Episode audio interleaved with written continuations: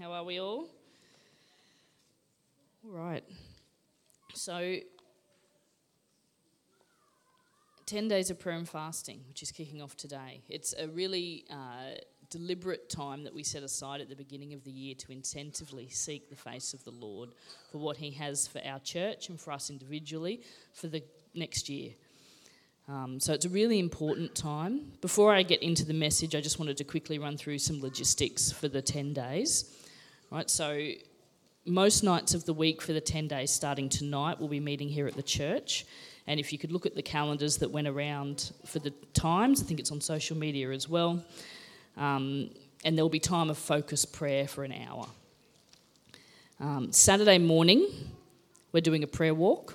So the plan is um, to start at Centenary Lakes. We're going to walk from Centenary Lakes. We'll meet there at probably about 8:45 for a 9 a.m. start walk up to the, the hub at Caboolture, we'll do a lap of the hub, go down to the courthouse, and then back to Centenary Lakes.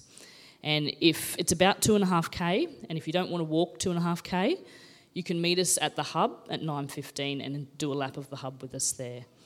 Um, there's something really powerful about actually stepping out and taking ground in our town and praying as we walk.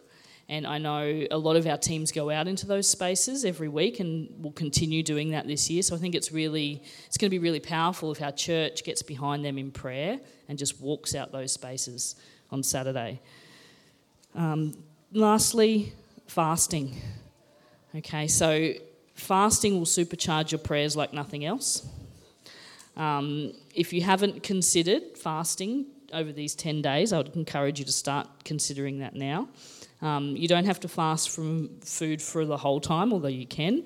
You can fast from food for a set period of time. You can fast from certain types of food, or you could pick something else like maybe technology to fast from. I, I think anything that you go to for comfort that is not God is fair game for a fast. So have a think about that, and I encourage you to figure out and decide how long you're going to fast for what you're going to fast from, write it down and tell somebody so you're accountable. All right. So, really, what I want to do um, is call your attention back to our mission statement, which is to transform our community through the power and love of Jesus Christ. And really, seeing that vision come to fruition depends first on our prayers. It really, really does. I would say that, that our mission here as a church is completely dependent on the extent to which we pray. All right, so we need to pray, got it? Second, we actually need to pray with effect. Our prayers need to work. They need, we need to see answers to our prayers. So this morning I want to talk about praying with effect. All right. So I think Ben kind of stole my sermon a little because praying with effect really relies on us praying in faith. It's really simple. Um, but how do we actually practically take hold of praying in faith in our quiet time with the Lord, in our worship, in our when we pray for other people? Um, how do we take hold of praying in faith? So in Mark 11 24, Jesus says, Therefore I tell you, whatever you ask for in prayer, believe that you have received it and it will be yours. Part of praying effective prayers is believing that it, it's believing that what Jesus says is true. It's believing that the answer is yours before you receive it. And it's it's really interesting, isn't it, that actually receiving it is dependent upon believing that you've received it before you receive it. Um, it's a prerequisite. So I think sometimes we don't believe that this kind of faith is for us. We think, you know, there might be, you know, the special people of the world out there who've got this kind of faith that can pray and believe for these really big things and they see it come to pass. I want to say that that kind of faith is what we've been designed for. Every single person sitting here has been designed to believe with that kind of faith. And more than that, seeing our community transformed and seeing the kingdom of God come in greater measure on our earth is dependent upon us praying with that kind of faith. All right, so it's one thing to have faith, it's another thing to pray with that faith when we, when we pick up a problem, when we start to pray about it.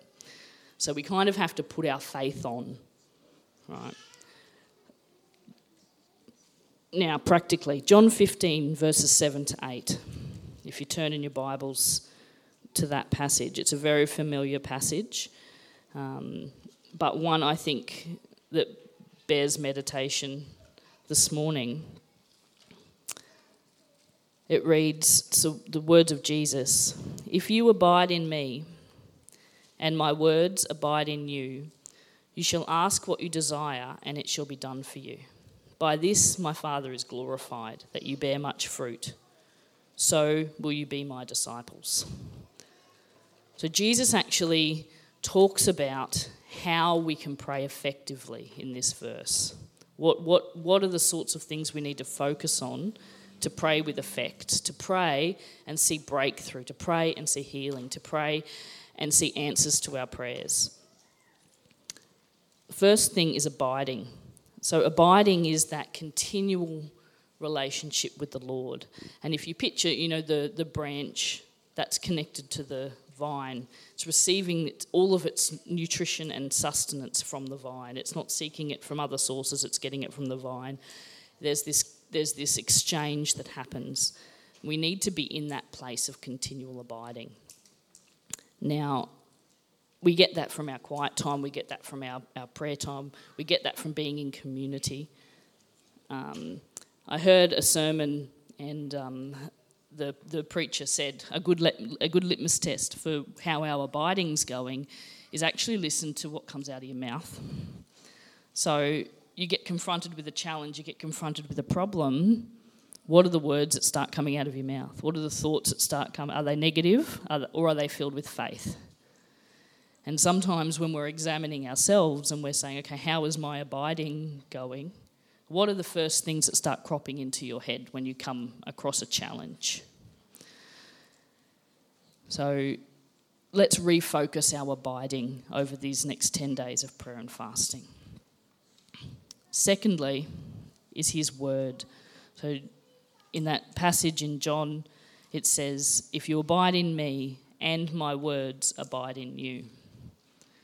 We need to make the Word of God a priority in our life. We need to read it, it needs to live inside of us. And if we don't, it will hinder the effectiveness of our prayers. And I think there's a couple of reasons why this is. Number one, so much of prayer is taking the promises of God to Him in prayer and saying, Lord, you've promised, do as you've promised. And we won't know what He's promised if we don't know the Word. Secondly, we learn to recognize his voice. We learn to recognize how he speaks to us and how he speaks and his character. And we actually are able to pick deception because we know what sounds like God. We know what's consistent with the Word of God.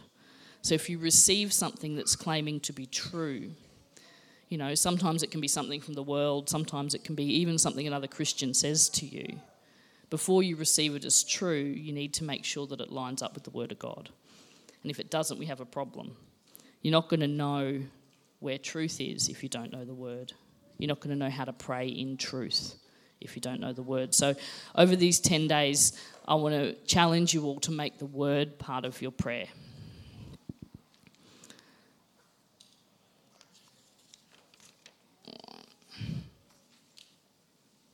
Thirdly, we actually need to ask. Isn't that crazy? That we can have, we can be abiding and we can, you know, be reading the word, and then if we fail to ask, we won't receive. So we actually need to ask. And I'm going to speak about that next.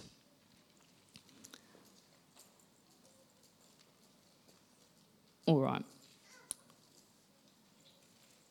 When we pray in faith, and we're in that place of abiding, what we actually discover is that our prayers take on this boldness that perhaps is unusual. It's kind of like, you know, Peter at Pentecost when he started preaching and he had this boldness.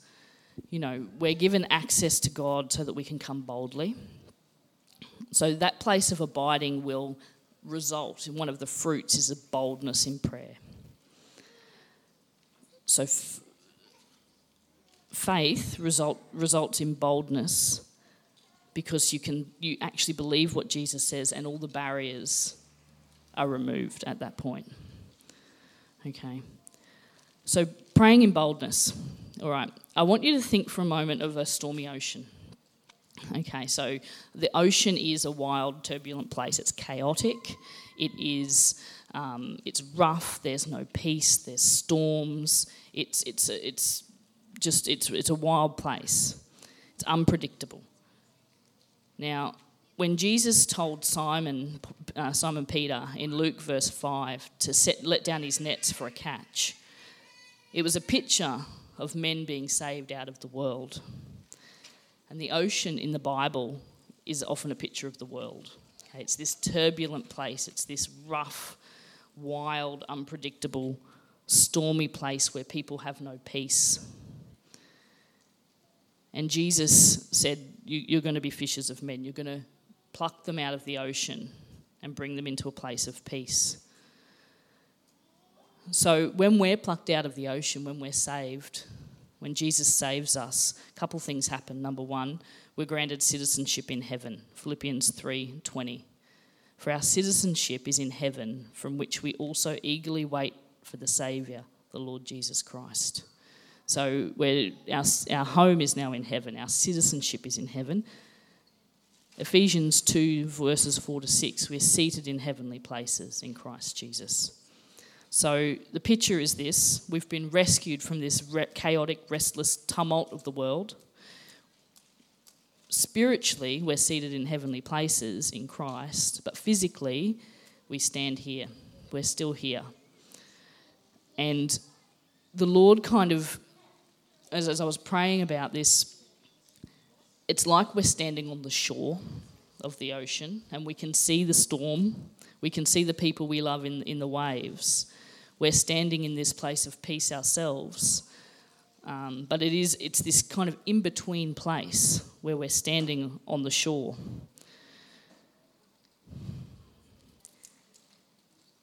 Now, what, it, what, what we have the privilege of, because we are citizens of heaven, is we have this heaven to earth connection in the place of prayer. Okay, we're standing on the shore, we have this heaven to earth connection. And remaining solid where we stand is actually dependent upon us being intimate regularly with Jesus, having that quiet time with Him, and being filled with His Word. It's what keeps our faith strong. And if we if we let it slip, if we if the if the the, the things of life if, if you picture them as waves, they're coming to bowl you over. You know, the tide wants to come in, it wants to come knock you over. I mean, you, you, are safe on the shore, but that doesn't mean the wave can't come knock you over um, every now and again. If we drift from our position of closeness with the Lord and reading His Word, we lose effectiveness in prayer. It interrupts that, that, that heaven to earth connection that we have in prayer. And we can't, we become ourselves a little bit like a wave in the sea. Okay? And um, we read James 1, verses 6 to 8, which says, If any of you lacks wisdom, let him ask of God, who gives to all liberally and without reproach, and it will be given to him. But let him ask in faith with no doubting, for he who doubts is like a wave of the sea, driven and tossed by the wind. For let not that man suppose that he will receive anything from the Lord. He is a double minded man, unstable in all his ways. Faith is really important to prayer. And I want to encourage each of you today that everyone sitting here is able to pray powerful and effective prayers. And more than that, we depend on you praying powerful and effective prayers. And sometimes the only thing standing between us and powerful and effective prayers is ourselves. Okay. Um, and it's it's the fact that we stop ourselves through a sense of self condemnation a lot of the time. You know, we feel like we're not good enough to come to the Lord with this problem. I slipped up in this area, I couldn't possibly bring that to the Lord. You know, we forget that we are able to come boldly to the throne of grace when we've been rescued. Um, and we can be bold always to come to, to God when we've sinned, when we've slipped. And that's how we, we maintain that place of abiding. So, this sense of, you know, when we condemn ourselves is something that I want to talk about. Um, so, if you have your Bibles, um, if you can turn with me to Revelation chapter 4. And in this chapter, we have John describing the throne room of heaven. Okay. Um, now we know we're instructed that we can boldly approach the throne of grace when we need help, when we're, when we're in need. And if you want to understand where you are spiritually when you do that, meditate um, on Revelation chapter 4. So it reads This is the throne room of heaven. It's amazing. Immediately I was in the Spirit, and behold, a throne set in heaven, and one sat on the throne. And he who sat there was like a jasper and a sardius stone in appearance. And there was a rainbow around the throne, in appearance like an emerald. Around the throne were 24 thrones, and on the thrones I saw 24 elders sitting, clothed in white robes, and they had crowns of gold on their heads. And from the throne proceeded lightnings, thunderings, and voices. Seven lamps of fire were burning before the throne, which are the seven spirits of God. And before the throne there was a sea of glass like crystal. So, some of you might know from your own studies that Solomon's temple um, in the Old Testament actually mirrors the throne room of God that's described in Revelation chapter 4. Now, the tabernacle of Moses in Moses' time, and then the temple of the Lord in Solomon's time, was the place that was built for the presence of God to dwell.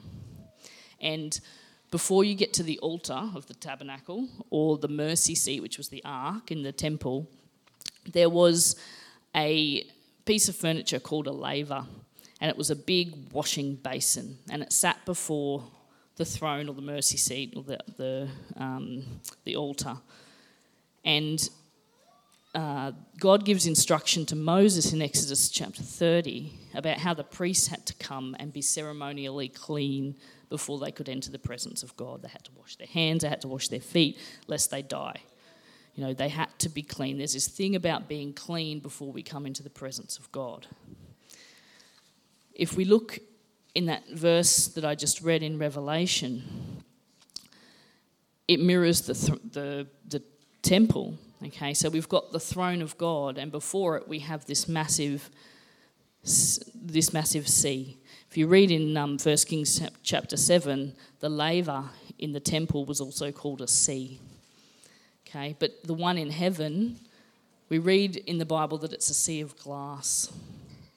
And some commentators will say that it's actually glass. It's, it's a solid, it's no longer a liquid. Others will say that it's still like glass, but I think the point for us to take home is the same. The priests aren't using it to wash anymore before they pro- approach the presence of the Lord. So, if you remember anything from this morning's sermon, I want you to remember that in prayer, you are seated in heavenly places and the sea is glass you can boldly approach the throne of God. You are not unclean, you are washed.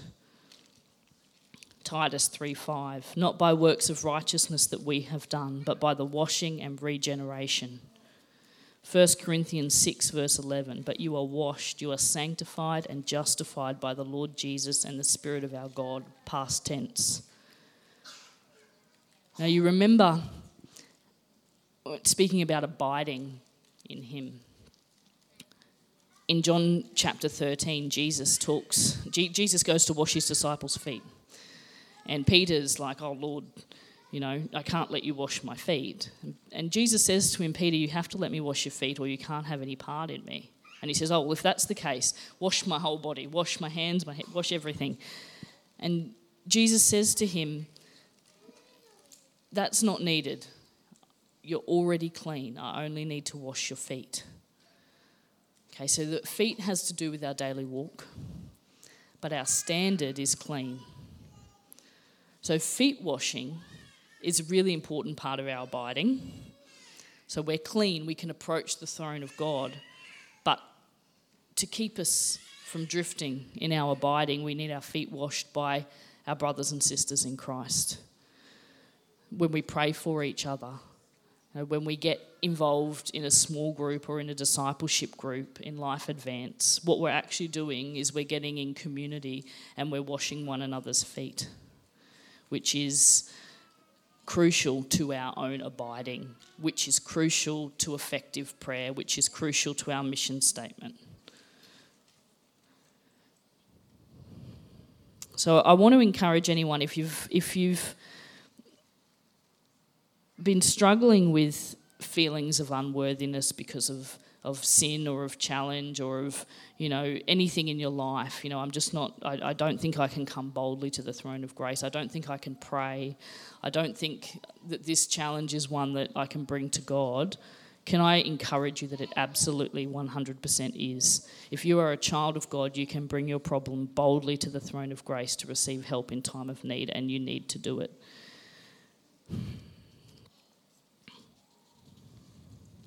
And secondly, take the brave and bold step in community and get your feet washed and wash other people's feet.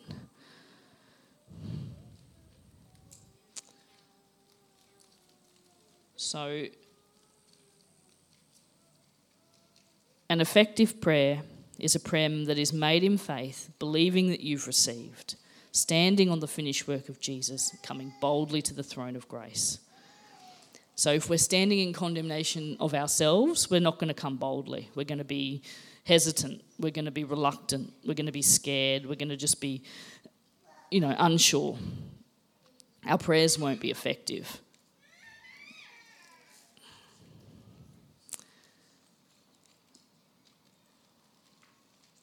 So this morning, can, can I get the band to come back up um, when you're ready?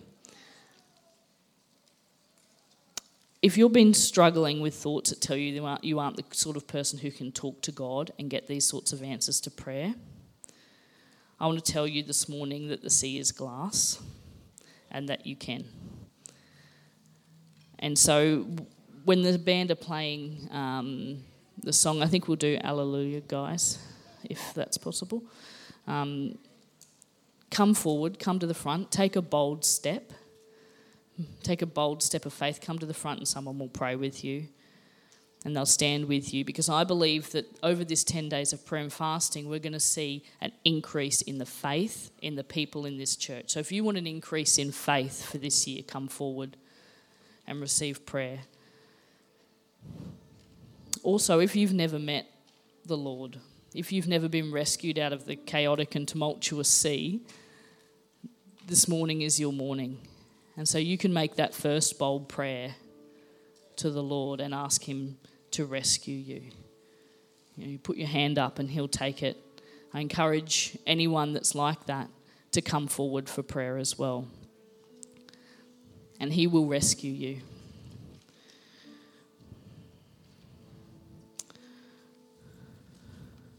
So, can I get everyone to stand?